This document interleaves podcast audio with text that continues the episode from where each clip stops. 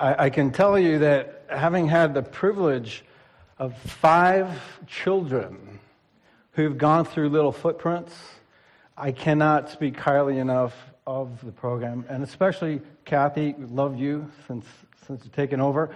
Little Footprints truly is the Lehigh University of preschools.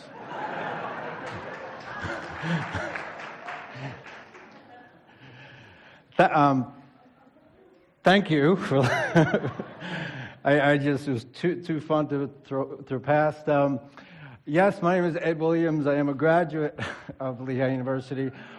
More importantly, um, more importantly, I have the privilege of serving our church family as an elder.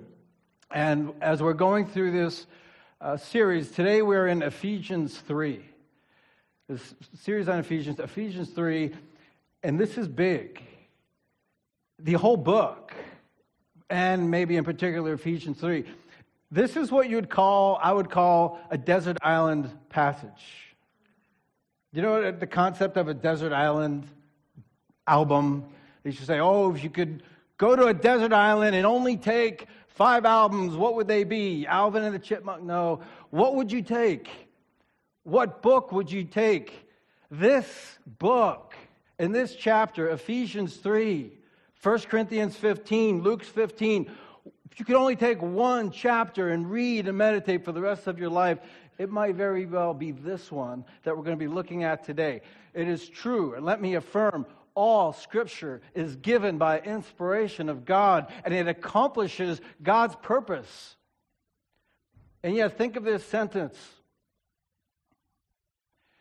I just finished memorizing the book of Leviticus, said a Baptist pastor. Never.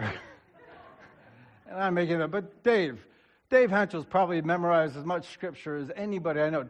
Dave, Leviticus, top of the list. No, I, I tell you what, here, here's a little true story. When my parents were engaged, um, my father was broke because he was in school. And what's he going to get his fiance for Christmas? And so he had my mom sit down and open her Bible and he recited to her word for word the book of Leviticus. no. Ephesians. My father memorized the entire book of Ephesians. Because as people come and they say, Oh, the Bible, you believe the Bible, and they'll point to books like Leviticus or Judges, and there are tough, hard things in those books. How do you reconcile them? And the critic and the cynic says, Well, what do you do with that? But then you come to a book like Ephesians, where even the most hard hearted would say, Oh, there's a part of me that I wish that that was true, but it's just too pie in the sky, too wishful thinking that God would actually be like this. And I'll affirm with you, pie in the sky, it's, it's a lot of pie. But is it wishful thinking? And here we are in Ephesians 3, as Paul is going to both sum up what's come before and bring it to a height. And, and he's got the introduction. And, and we're going to look at this introduction very quickly, the high points. You see what I put in bold there? The Apostle Paul, as he's carrying on the book of Ephesians, you read mystery, mystery, mystery, mystery. A great mystery is being revealed that was hidden in God. And Paul, he's absolutely crackling with energy. This, this passage is crackling with life. Crackling with life. Paul could hardly contain himself, the joy that he has of teaching and telling about this great mystery that's going to be revealed. And he also embeds, as he's talking about the mystery of what God is and what God is doing. Next slide. He talks about two things in particular that are all coming together. He talks about how the Gentiles and us, we, are heirs together in Christ. Hmm? Abraham, Moses, David, Isaiah, Jeremiah, and you? Why is this such a why is this such a big deal? And Paul again here in Ephesians 3, it's all tied up as he's talking to us about it in Christ Jesus. And you might remember as, as Dave introduced us in the book of Ephesians, in Christ, in the book of Ephesians, 27 times the Apostle Paul writes in the Spirit and tells us that we are in Christ or in Him 27 times, which is somewhat odd. And just one quick pause, because some people will say, well, yes, Jesus, He was a great teacher, and Jesus had many disciples. Well, Socrates and Aristotle were great thinkers great teachers, and they had disciples. Marx, he had disciples, millions of disciples. But no one would say, I'm in Marx, or I am in Aristotle. But to be in Jesus, Paul says, in Jesus it's the power and the joy and at the heart of all this mystery. So, as we're talking about this, and Paul's talking about this mystery that he is so excited to do, what is the mystery? What is the mystery? And this is very real and practical. What are the questions, the hard questions that are a mystery for you, for me, for us as humans. This isn't a time for tidy answers, and I'm going to preface what we're going to say today by saying you're not going to get a tidy answer to hard questions. I don't know that we're meant to. But what are the hard questions and, and what are the mysteries? And I'm going to suggest as we set a preface to what comes next, one of the very hard questions that legitimately is asked from broken hearts every day. Millions and millions of broken hearts is why? Why suffering? Why? And if we begin to discuss it, we say, well, you know, some people suffer for their own doing. They're bringing on themselves. Sometimes we're our own worst enemies. And you see that all through the Bible Adam, David, Judas, list could go on. But then others suffer because of what other people do. Uriah, Tamar, Paul, Jesus himself. Which brings us to suffering, which the problem of evil. That's a hard question. That's, that's a big mystery. But what's very interesting is I was meditating on this passage for today, I was reminded of Jesus himself raises that very question in a parable that's in all of the Matthew, Mark, Luke, and John. And it's a parable that he tells a story of a father who makes a fantastic vineyard. And he gives the vineyard to, to husbandmen, to workers, and the workers pollute the whole environment with their evil, their greed, and they kill and they abuse and they defeat, and then he sends workers and they kill and they abuse and defeat, and finally the father says, Okay, this is what I'm going to do. This place is such a mess. This world is such a mess. I'm going to send my own son. Surely they will respect him. But in Jesus' parable, the men, they don't respect him. In fact, they take the son and kill him. And Jesus asks the question at the end of the parable, looking at all the evil that's occurred, and what shall be done to the men who killed the son? And that question Jesus leaves hanging. The listeners hear and they say, oh, well, they'll certainly be killed. Justice. But the reality is, the problem of evil is a mystery. And that Jesus is d- directing that. But then I'm going to close with this claim. Sometimes the problem of suffering, it's not your fault, it's no one else's fault. It's just because life is hard. Life is hard. Why do we suffer? Why is there suffering? Why is life hard? But as we look to go and explain that, there's something else about suffering that I want to bring to your attention. Is that my daughter Rachel said to me, Dad, my legs were burning. They hurt so badly. And I, as a good father, said, Congratulations, Rachel. That's wonderful. And at this point, you're going, What? you see, Rachel is now, uh, dare I say, a varsity runner on Watchung Hills track team, cross country team. And Rachel has given herself to training.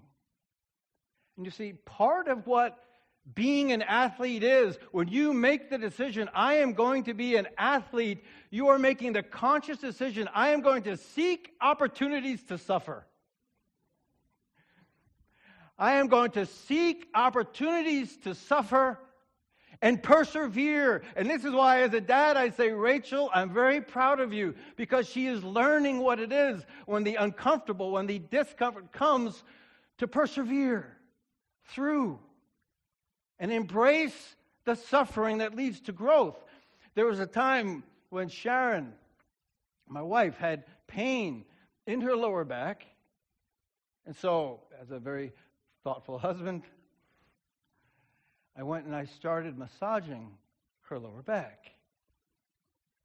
And Sharon very kindly and graciously turned to me and said, Ed, would you please not do that? well, you see, Sharon was in the middle of labor with our firstborn Laura. And I don't know how many of you took Lamaze class, but in Lamaze, I was taught, they taught you that the husband's job in Lamaze was we're responsible for breathing. Oh no, she stopped breathing. Oh, bad husband. Ridiculous. And we were responsible for massage. Does this ring any bells with any of you guys who took the class?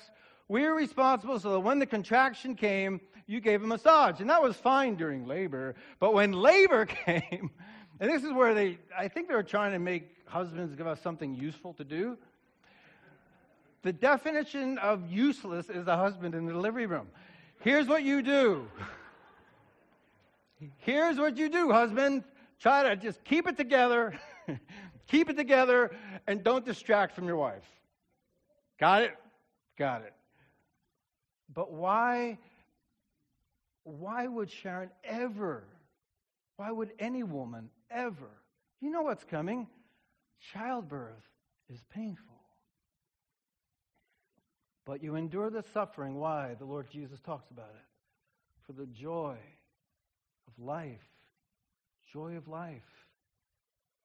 And what we're beginning to frame here is that it's not necessarily suffering that is the problem because suffering can lead to growth as an athlete, as a person, as character. Suffering can lead to new life and new birth, but there's something else, and this is the last point of this setup of where we're going here. And it's captured, it's been captured so many times throughout human history. But I want to read to you something that I had just heard, and I don't want to mention the name because I don't want to distract at this moment, but there was a comedian being interviewed on the Conan O'Brien show. So, two comedians. This is going to be funny. Kinda. Um, not really. Because often I'm going to suggest to you that comedians are people who often have the insight into the hard, absurd things of life and the way they communicate them. Modern day philosophers have done right. And this is what the conversation, I'm going to read it verbatim, and you can, you can YouTube it. Just put Conan O'Brien cell phones. Conan O'Brien asked, Why don't you get your kids cell phones? The answer, they are toxic. You need to build an ability to just be yourself and not be doing something. That's what the phones are taking away the ability to just sit there. That's being a human person. Because beneath everything in your life, there is that empty, that forever empty. And just that knowledge that it's all for nothing and you're all alone and it's all down there. And sometimes when things clear away, you're in your car, it starts to ascend. This sadness that life is tremendously sad. And just by being in it, by being you, that's why we text and drive. I look around, 100% of the people are texting and driving. People are willing to risk taking a life and ruining their own because they don't want to be alone because it's so hard. Cue the laugh track as Solomon echoed back, vanity, vanity, all is vanity. The great mystery that hangs over life is not what about suffering, but what about sufferings if it means nothing? What about my life if it means nothing? And I could string to you quote after quote after quote from celebrity, celebrity, like, like trinkets adorning a sermon, but I don't want to do that. Because what we're hearing is the cry of the human heart. What matters? What really matters? No one cries like a mother cries. She never got to say goodbye, to see the color in his eyes. Now he's in the dirt. A mother's loss, a mother's cry, the tears of it. But what if the only thing that matters is here and we're gone? What if the sun explodes in a few million years and everything is gone? What if it truly is meaningless? Meaningless. All is meaningless. What the Apostle Paul is getting at here in Ephesians chapter 3, the mystery, mystery, mystery is not why is there evil on the earth, but why is there an earth? Not that why do we suffer, but why do we exist at all? That's the mystery between the, behind the mystery. Why are we here? And this is where the Apostle Paul is taking this. And now I want to get to the Ephesians 3 14 to 21. And I'm going to take your indulgence and get there by telling you our story. Our story, which you, many of you are familiar with. What is the meaning? What is the purpose? Well, a little over a year ago, Sharon and I had the privilege of finding out about a um, little girl who had been abandoned, and for 12 years she had lived in an institutional orphanage. And because of the way things work, we were informed that because of her age, she was about to hit a threshold in which she would be unadoptable and her life would forever be in that impoverished orphanage.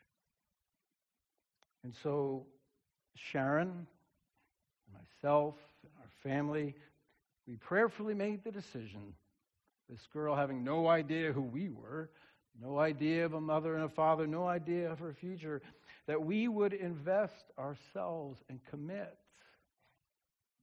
to being mother, child, and family. Now you would say, and I certainly might have thought this, you know, long well, especially before studying it or experiencing it, that you might not know that adoption, especially for an older child, is very traumatic. Because everything that they've known, however little it is, it's all that they've known. And they're leaving it. But don't you understand? You're, you're leaving a life of, of, of poverty, of, of no opportunity, and you're going to the United States. You're going to a better place. Well, every relationship you've ever had, however transient it's been, you're leaving it. And yes, you're going from a place with no or very little nutritious food to abundance. You're going from no medical care to one of the best systems in the world. You're going from no education, no opportunities to, to opportunities. You're going to pearly gates and gold streets. You're going to a better place. Does that sound familiar? The idea of simply going to a better place is a theory that when the time comes for you or I, and it's dawned on me so much as I looked at the trauma that an orphan goes through, that's what we have. We say, oh, well, you're going to go to heaven. You get ready to die, you're going to go to heaven. You're going to a better place. I think that's going to sound just as hollow to your and my soul. If we're leaving here everything we've known, everything we've loved, just for a better place. Is it about place? Well, the day came when we were to meet this little girl who's leaving everything she's ever known to come and meet a mother and father she's never met and really doesn't really have much concept of mother or father either. And you're supposed to go through a little process in which they're in, they're matriculated, and then they come out with this little presentation, but they were late, so we were waiting in silence in the room, and suddenly the silence of the room was punctured with, Mama! No, just Mama, Mama, Mama, Baba! Because the little girl, what had happened? She had received a picture. She had received a picture of her family. And through all that was going on, through all that was going on in her own heart, the troubles of the servant, she focused on the picture of Mama. And when she got off the elevator, what she saw was Mama. Mama. Not stuff. Mama.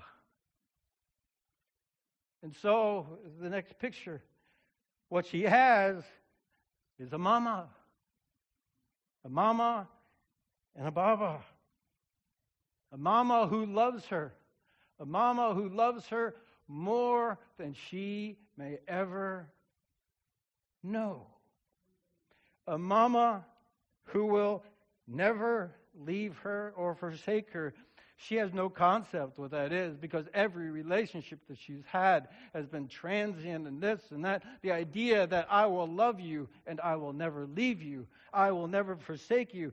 Right now, what we have the privilege and she has the opportunity to do is to dive in and explore the depth and the heights and the length and the width of the love of her mama. And even my friends at work who want nothing to do with God, they say, hey, you know, that's, that's really pretty cool what you've done. Giving, choosing to give an orphan opportunity. Because if I admit it myself, there's something that draws our heart. But this is why. It's because Sharon and I are far from the apex of what this is all about. Rather, we are only a pale hint of what the real Father is like. And this is what Paul is exploding with as he goes to the next. What Paul is saying, what the book of Ephesians is all about. Next slide, please. It's for this reason I kneel before the Father.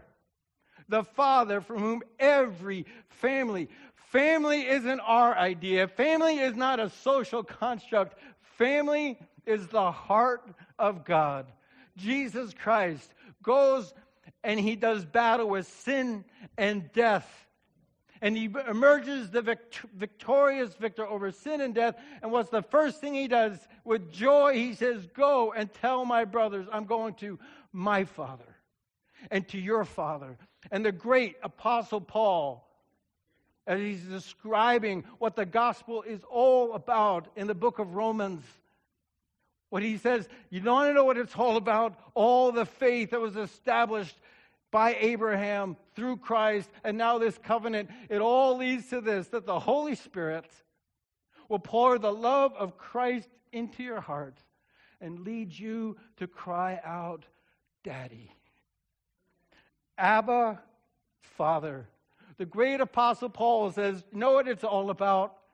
Go on. It's not merely about God as creator. And that's why what Paul is doing here, he's taking us back in Ephesians 3 to the very purpose for our existence. It says that God made this world, and for what purpose?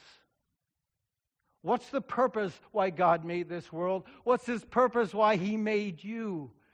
The purpose of why he made you and me is to bring us and to create family, adopting us as family. And this is that crazy truth about that parable that Jesus told about this evil world. What will the Father do to those men who killed his son? The heart of the Father and the heart of Jesus answers back, I'm going to take the death that they put on me and I'm going to use that to redeem them and to make them my own children. That is the heart of our God. For God so loved the world that he gave his own Son, that whoever believes in him will not perish, but have everlasting life, because to all who receive him, he gives the right to become children of God, not mere creation, not mere subjects, but children. Children. Christ dwelling in your heart.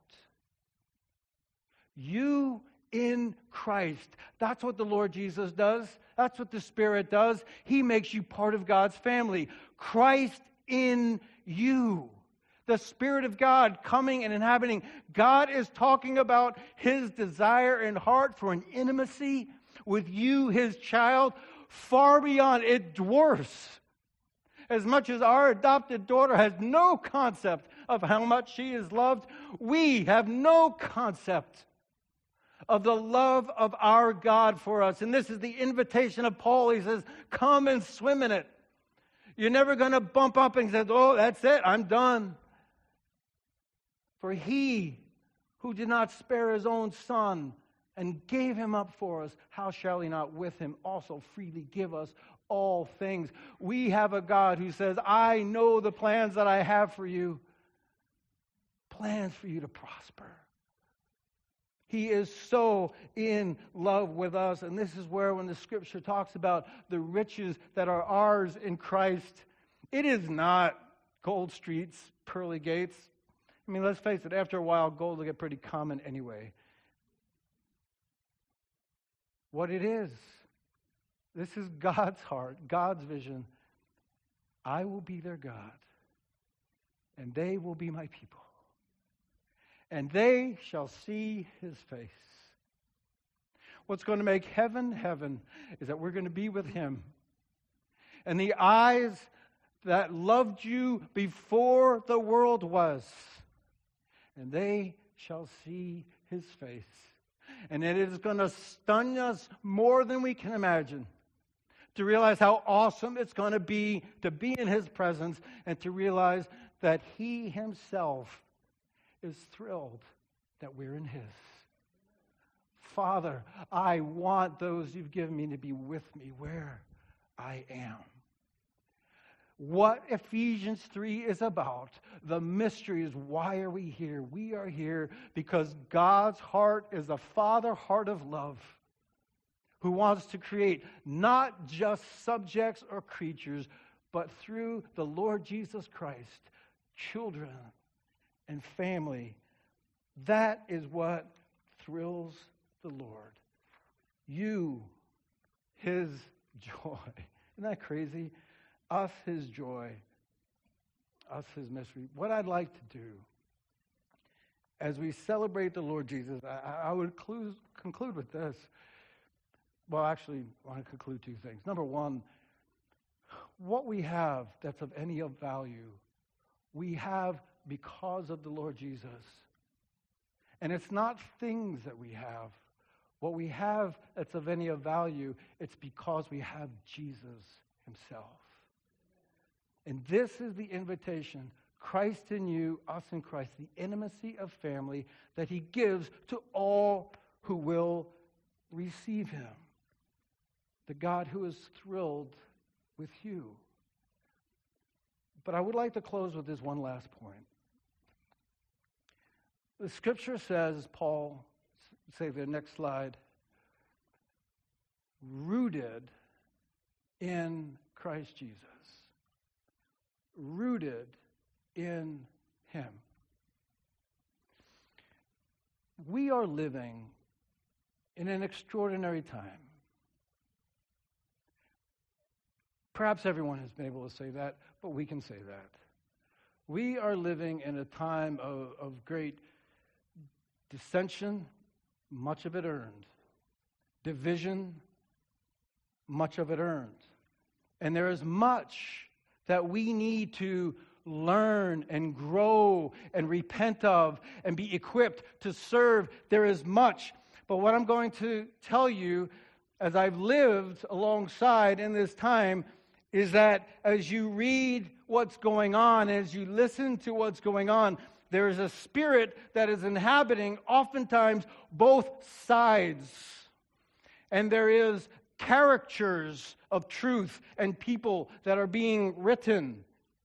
And not coming from a place of wisdom and healthy seeking of wholeness, but rather a desire to defeat and to destroy and so when you get involved in your listening, you, you listen to anger and hostilities rather than wisdom and truth. And it's like people are vomiting emotionally and intellectually onto the page, and this side vomits and that side vomits, and we drink the vomit. And let me suggest vomit is not nutritious.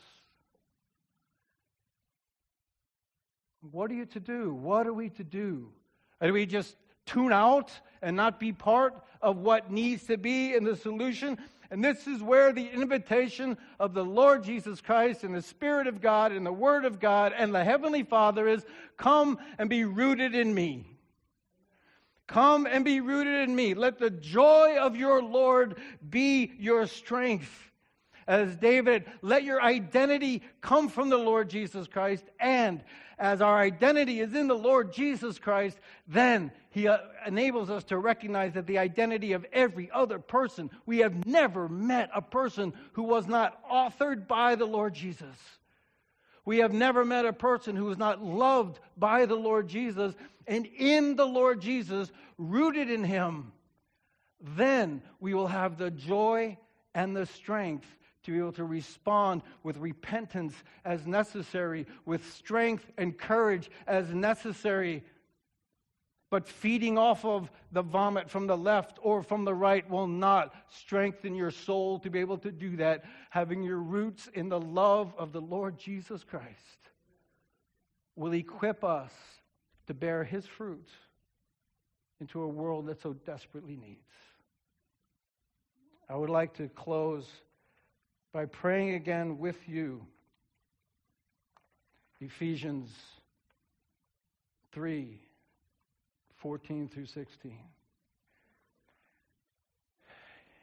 If you would like to close your eyes, if you would like to pray along, let's close our hearts, let's kneel our hearts before the Lord Jesus and thank Him for this wonderful truth.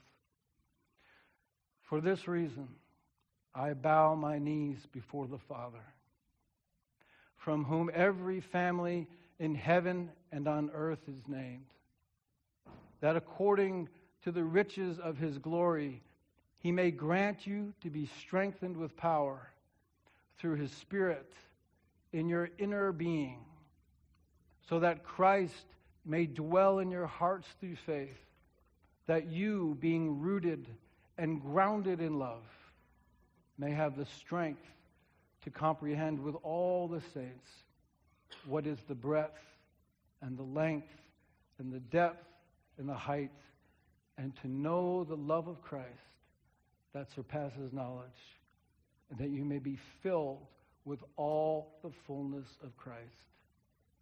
Now to him who is able to do far more abundantly than all that we ask or think, according to the power at work within us. To him be glory in the church and in Christ Jesus throughout all generations, forever and ever. Amen. Amen. I invite the uh, worship team to come forward. Hey, Jeffrey, on it. Amen.